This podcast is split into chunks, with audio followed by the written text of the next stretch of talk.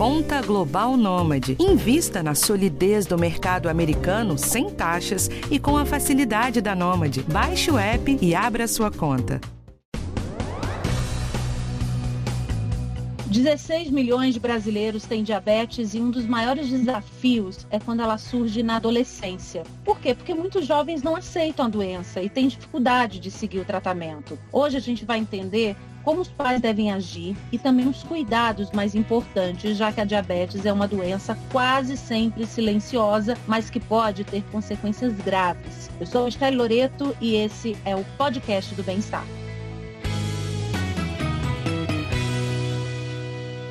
E para começar, eu vou chamar para nossa conversa o Tom Bueno. Ele tem 39 anos, descobriu a diabetes aos 21 anos e teve várias dificuldades, mas aprendeu a lidar com a doença e criou, gente, até um canal para orientar as pessoas que têm diabetes. Tom, seja bem-vindo. Conta logo aqui para gente o que passou pela sua cabeça quando você descobriu a diabetes. Oi, Michele, obrigado, obrigado a todos aí. É, pois é, quando eu recebi esse diagnóstico, a primeira coisa que veio à minha cabeça, assim, minha vida acabou. 21 anos, não tinha informação nenhuma, para mim diabetes era coisa de pessoas com uma idade mais avançada, e aí foi um mundo de descobertas. Mas até eu entender o que de fato era diabetes, demorou quase cinco anos para eu poder tratar da forma correta que deveria ser tratado. Você teve muita dificuldade para controlar a doença, já que você descobriu assim tão jovem e como você está falando, né? Muitas vezes não aceita, quer tentar entender melhor o que está acontecendo. Eu tive muita dificuldade, primeiro porque eh, naquela época não tinha muita informação. A gente não tinha as redes sociais, a gente não tinha tantos canais que falavam, né, sobre saúde. A primeira coisa que o médico me disse ali naquele momento que eu recebi o diagnóstico é o seguinte, ó, corta o açúcar da sua vida, muda para toda uma alimentação integral. Naquela época a gente não tinha tantas opções. Para eu entender o que era o diabetes em si e as necessidades que eu ia ter a partir daquele diagnóstico, demorou muito tempo. Mas aí eu passei por várias fases, né? Teve a fase é, do medo, depois teve a fase da revolta, a fase que você negligencia, você não quer saber muito, né? Você faz apenas o que o médico manda. Até o momento em que tive um médico que me chamou a atenção, ele parecia um avô, e ele disse, olha, você precisa entender o que é o diabetes e para isso você precisa se educar. A educação em diabetes é a base. E aí eu fui em busca de entender os pilares do tratamento e o que eu poderia fazer. Qual era a minha parte, né? Desse tratamento, já que na maior parte do tempo eu não tenho um médico, eu não tenho uma nutricionista para ficar me acompanhando. Ou seja, elas me orientam, mas no meu dia a dia era um desafio muito grande. Eu tinha 21 anos, queria sair para balada, queria sair com os amigos, estava iniciando uma carreira profissional e tinha uma doença crônica que precisava de cuidados. E no meio disso tudo, eu não conseguia cuidar da minha saúde porque as outras coisas para mim era prioridade. Né? No caso da bebida alcoólica, é um problema, né? Porque tem que ser evitada ali para quem tem diabetes.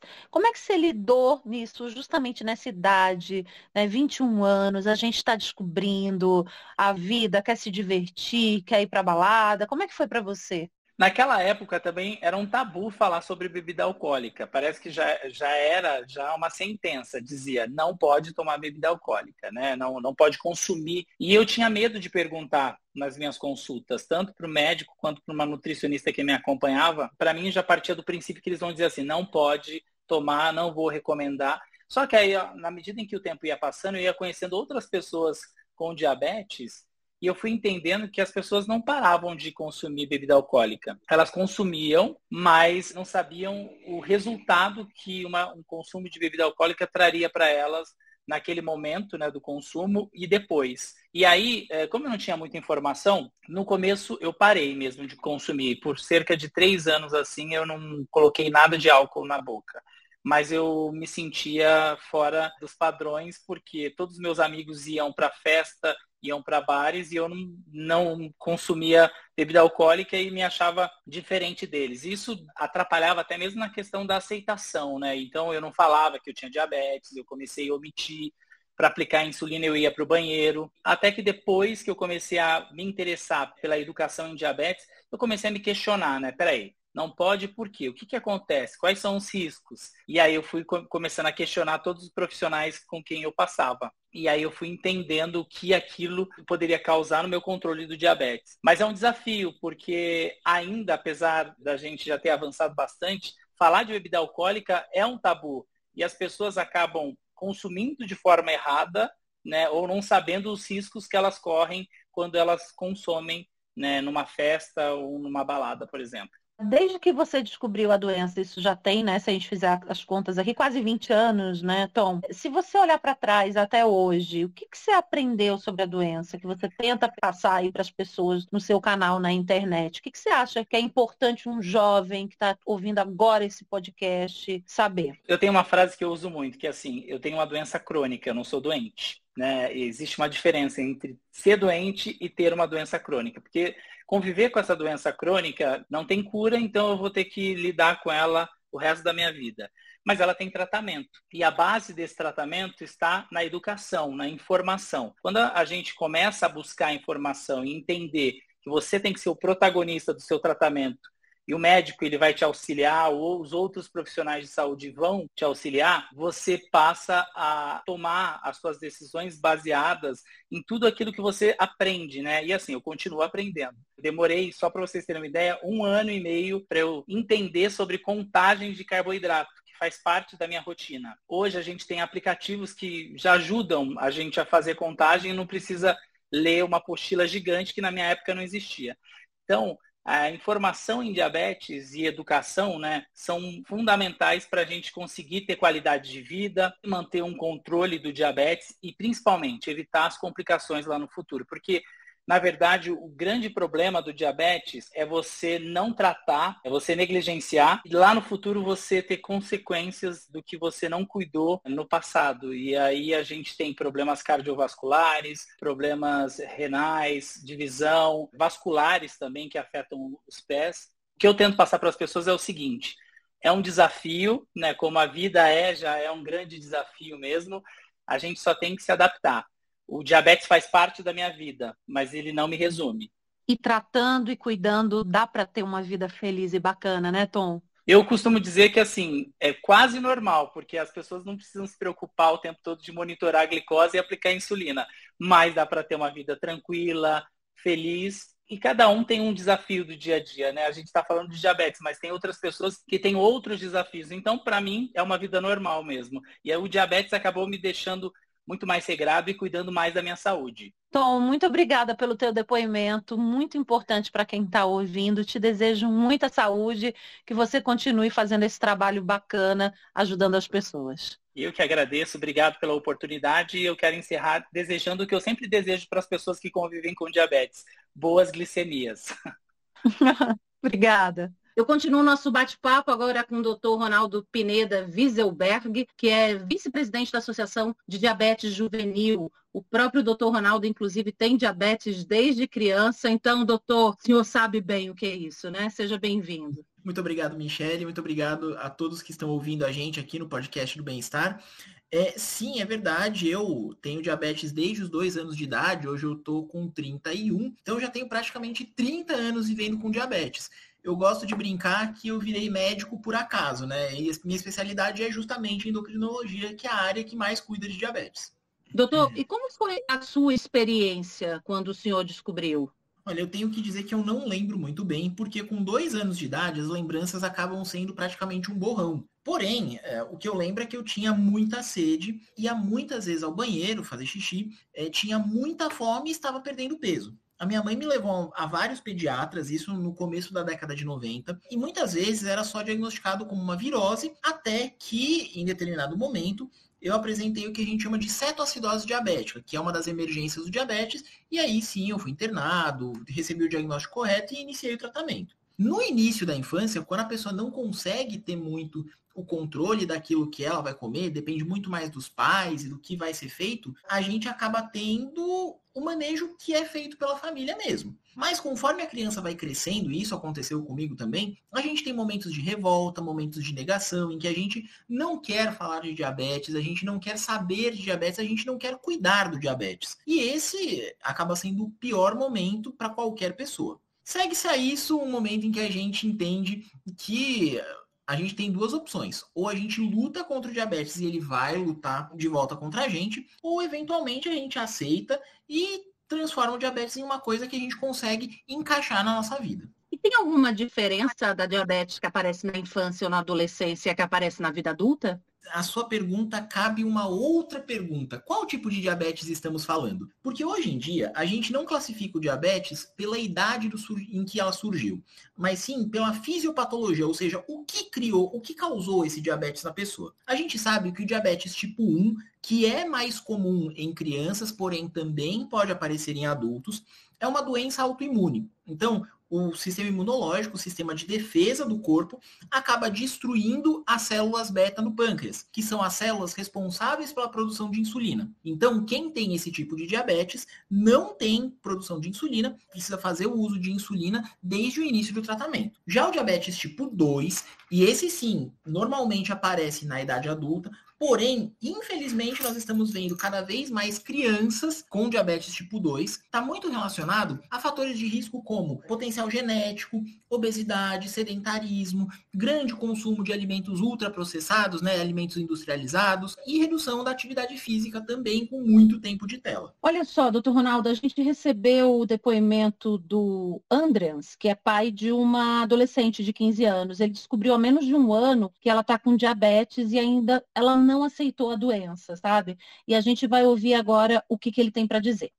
A minha filha, ela tem uma grande dificuldade em estar se medicando, né? Ela tem uma grande dificuldade também em estar aplicando a insulina e diante disso há também uma grande irritabilidade, resistência. Ela quer comer alguns alimentos e não pode, e isso acaba trazendo um nervosismo, irritabilidade, onde perde um pouco o controle do emocional e aí onde a gente tem que acalmar ela, explicar para ela que vai ficar tudo bem, que as coisas vão se encaixar, mas conforme uma nova rotina.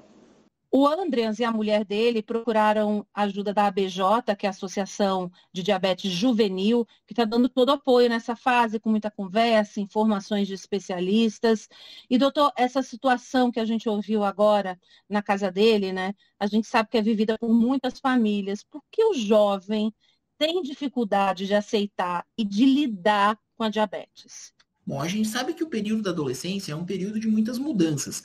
Isso porque a gente está pensando em um processo por meio do qual uma criança passa até a idade adulta. Então é um momento em que a, aquele indivíduo vai começar a questionar o mundo. Ele questiona o que está acontecendo com ele, ele questiona a si mesmo, questiona os pais, questiona professores, questiona tudo aquilo que ele acredita que deveria ser de uma forma diferente do que realmente é e deveria ser da forma que ele acredita ser a correta. Isso não deixa de acontecer com o diabetes. Isso acontece também para qualquer outra condição clínica quando a gente tem um diagnóstico ou na infância ou na adolescência. Para a gente falar disso, a gente tem que entender um pouquinho como é o momento de aceitação, como que é esse processo na mente né, de uma pessoa quando ela recebe um diagnóstico de qualquer condição clínica. Inicialmente, a pessoa vai ter um processo de negação. Vai se negar a acreditar que tem a doença, simplesmente não vai ligar, porque ela, ela entende que não tem nenhum problema. Ela, aqui ela não tem o diagnóstico daquela condição clínica. Segue-se a isso um momento de revolta. Naquele momento, a pessoa entende que ela tem uma condição clínica que precisa de, de ajuda, né? tem uma doença que precisa de tratamento, mas a pessoa se revolta e muitas vezes não vai realizar o tratamento. Porque toda vez que ela pensa no tratamento, ela vai se lembrar que ela tem essa condição clínica. Parece muito o caso que o Andreas contou pra gente. Segue-se a isso um momento de pré-contemplação. Naquele momento, o jovem vai pensar: puxa, realmente eu tenho um problema de saúde, eu preciso fazer alguma coisa, mas eu não sei exatamente o que fazer. Esse é um momento em que a gente tem que ter toda a equipe de saúde junto, tem que ter a família junto, para que a gente consiga auxiliar o jovem nesse momento né, em que ele demonstra que quer ter alguma melhora de qualidade de vida. Segue-se a isso a contemplação, e nesse momento, sim, o jovem já entende que ele tem um problema de saúde, que ele precisa de tratamento, e ele já está no momento de ganhar o conhecimento para conseguir cuidar de si mesmo, para realizar o seu próprio autocuidado. E por fim, a gente tem a manutenção, que o jovem sabe que tem uma condição clínica, consegue lidar bem com isso, consegue cuidar da sua própria condição com uma boa qualidade de vida, e também a gente entende que ele consegue multiplicar esse conhecimento e desmistificar algumas outras coisas que a gente possa ouvir é, por aí, que possam inclusive fazer mal. A maior parte dos jovens na adolescência vão ficar entre negação, revolta e pré-contemplação. E esse é o momento em que a gente tem que ter muito, muito, muito suporte da família. Agora, doutor, a gente já foi jovem, né? A gente sabe que tem uma coisa que mexe muito com o jovem, que é a questão de ser aceito no grupo, né? Você não quer ser diferente. Isso também atrapalha muitas vezes o jovem de entender, de aceitar, de passar por todas essas fases que o senhor falou e ir direto, né, para a ação atrapalha um bocado, viu? Eu mesmo tendo passado por essas fases também, quando estava na adolescência, a gente tem uma necessidade de ser aceito que é bastante grande. A pessoa ter diabetes faz com que ela se sinta diferente daquele grupo. Para isso, a gente tem que lembrar sempre, especialmente o jovem, que de perto ninguém realmente é igual, homogêneo. Existem várias outras condições clínicas e as pessoas lidam de, das melhores formas, de formas diferentes que a gente consiga imaginar. Por exemplo, pessoas que têm asma e têm, né, durante a adolescência, não tem problema nenhum em levar a bombinha quando saem de casa, quando tem algum problema. Já pessoas com diabetes nesse caso e que tentam muitas vezes esconder o diabetes nesse processo de aceitação, acabam, por exemplo, não levando insulina quando saem com os amigos, com os colegas, e nesse caso, o tratamento, o autocuidado acaba sendo bastante prejudicado. Ajuda psicológica nesse momento, né? Ajuda de terapeutas, isso é importante? Isso é importante não só nesse momento, mas para todos os momentos para com o diabetes a gente está falando de uma condição que diariamente, várias vezes por dia, precisa da atenção, precisa do raciocínio daquela pessoa. Então, esse estressezinho aos poucos, aos poucos aumenta sim a chance da gente ter algum problema psíquico e o auxílio com psicoterapia é de suma importância. O senhor falou da, da compreensão dos pais, né? Como é que um pai, uma mãe, os avós, quem está por perto ali, né? Como é que ele pode agir nesse momento, né? Porque eu fico imaginando, né? O Andreas falou da, da questão da alimentação. Se a pessoa quer comer, sei lá, chocolate, bolo de chocolate, até exagero, coisas que não podem. Como é que faz nesse momento, né, para convencer? Eu acho que o Andreas está fazendo tudo o que é possível da melhor forma possível no caso deles. É sempre interessante a gente pensar que pode ser um momento para a família inteira adotar hábitos mais saudáveis. Adotar uma alimentação mais saudável, adotar um estilo de vida mais saudável, com mais atividade física, por exemplo. Mas a gente tem que entender o outro lado. E isso não é só para uma criança com diabetes, para qualquer criança com qualquer condição clínica ou não. A gente tem que evitar exageros. Então, mesmo a criança que não tem diabetes, ela não vai poder comer três pedaços de bolo de chocolate, não vai poder comer uma barra inteira de chocolate. Isso não é saudável nem para quem não tem diabetes e muito menos para quem tem. Então, a gente tem hoje terapias como contagem de carboidratos, que permitem flexibilizar um pouco a alimentação, sempre pensando muito mais na questão de uma alimentação saudável. Nesse momento da infância e da adolescência, é quando a gente constrói os melhores hábitos que a gente pode levar para a vida inteira. Usar esse momento para modificar esses hábitos é sempre uma opção muito boa. Doutor, em relação à bebida alcoólica, que o adolescente está descobrindo um monte de coisa, muitas vezes, né, quer tomar uma coisinha aqui, outra ali, e não pode, né, exagerar, né? É, a gente entende que ninguém deve exagerar no consumo de álcool, mas ainda mais, né, considerando o adolescente que tem diabetes. A gente sabe que o álcool especificamente, ele acaba parando uma parte do metabolismo do fígado que é responsável ao mesmo tempo por retirar o álcool da circulação e também por produzir mais glicose. Dessa forma, se a gente acaba utilizando o álcool em conjunto com a insulina, por exemplo, a gente aumenta muito o risco de hipoglicemias. Porque a insulina que foi aplicada, ela vai continuar agindo. Se é uma pessoa que não tem diabetes, de maneira geral, a gente acaba regulando esse sistema. Numa pessoa que tem diabetes, a gente não consegue ter isso. Então, vem aí na cabeça do nosso ouvinte. Então, é só não aplicar insulina. E isso é muito pior. Primeiramente, porque a gente precisa de insulina para viver. Então, o adolescente que tem diabetes tipo 1, ele vai precisar da aplicação de insulina e não tem muita discussão nisso. Agora, quando a gente consome álcool, mesmo sem aplicar insulina, puxa, eu apliquei só aquela insulina basal, que ela vai ser suficiente para manter a minha glicose estável. tudo bem. O grande problema nesse momento é que a bebida alcoólica ela também acaba sendo metabolizada em glicose. Então a gente tem um aumento da glicemia, uma hiperglicemia que pode ser um fator de risco para complicações no futuro. E após isso, né, aplicando insulina, a gente tem um risco aumentado para hipoglicemias. Então, qual seria o conselho nesse caso para quem tem diabetes e vai consumir bebida alcoólica? Primeiramente, nunca beber em jejum, porque senão a gente vai aumentar esse risco de hipoglicemias e sempre monitorizar a sua glicose. Monitorizar antes do consumo, algumas horas após. Isso pode perdurar até 72 horas depois do consumo. Então, sempre monitorizar pelo menos duas, quatro, seis horas, não se esquecendo de aplicar a sua insulina para corrigir aquela quantidade de carboidratos que foi ingerida. E o exemplo nessa hora é tudo, né, doutor? Muito mais do que obrigado, que, né, dizer é isso e ponto, né? Por isso que a família toda mudando a alimentação é muito importante, né? É, com certeza. A gente sabe que o exemplo realmente arrasta e pode trazer, inclusive, a criança mais para perto dos pais.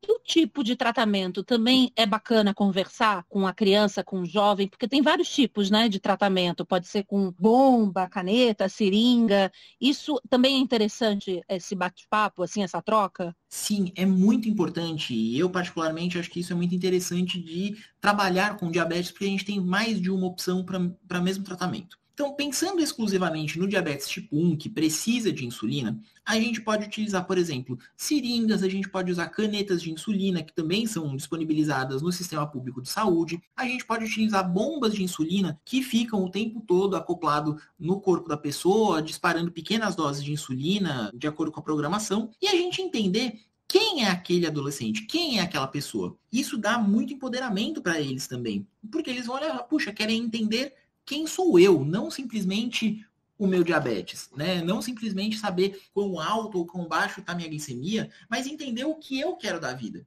Por exemplo, algumas meninas que eventualmente vão querer sair com as amigas, vão querer usar uma roupa mais justa, elas provavelmente não vão querer utilizar uma bomba de insulina nesse, nesse momento. Por quê? Pode marcar a roupa, pode ficar difícil de pendurar em algum lugar. E não vai ser necessariamente a melhor opção. Provavelmente vão preferir as canetas. Eventualmente, um, um adolescente que esteja praticando mais esporte, e mais esporte de contato, por exemplo, ou até natação, que tem que ter bastante tempo dentro da água, pode se beneficiar também do uso de canetas. Não que a gente não tenha esportistas com diabetes tipo 1 que usam bomba de insulina sem problema nenhum. Por favor, doutor, um recado final aqui para os pais que estão nos ouvindo, os adolescentes que estão nos ouvindo, né? Sobre tratamento, sobre prevenção de diabetes, né? E até mesmo com a sua experiência, né? Não só como médico, mas também como uma pessoa que tem diabetes. Bom, acho que o meu recado final é para que naquele momento em que tudo parece muito difícil, os pais terem compreensão para com os filhos e lembrar também que a gente já foi jovem, a gente sabe que é um momento muito complicado, mas com compreensão, sem julgamentos e sempre tendo um diálogo aberto, tratando aquele adolescente muito mais como adulto, porque ele inclusive vai gostar disso, a gente consegue evitar que tenha vários problemas e isso sempre ajuda a gente a ter um, um desempenho melhor em qualquer tipo de tratamento. Quando acontecer qualquer problema, seja ele relacionado ou não com o diabetes, esse adolescente vai correr para você e não de você. Doutor, muito obrigada pelas informações. Tenho certeza que vai ajudar muita gente, viu? Imagina, eu que agradeço o convite.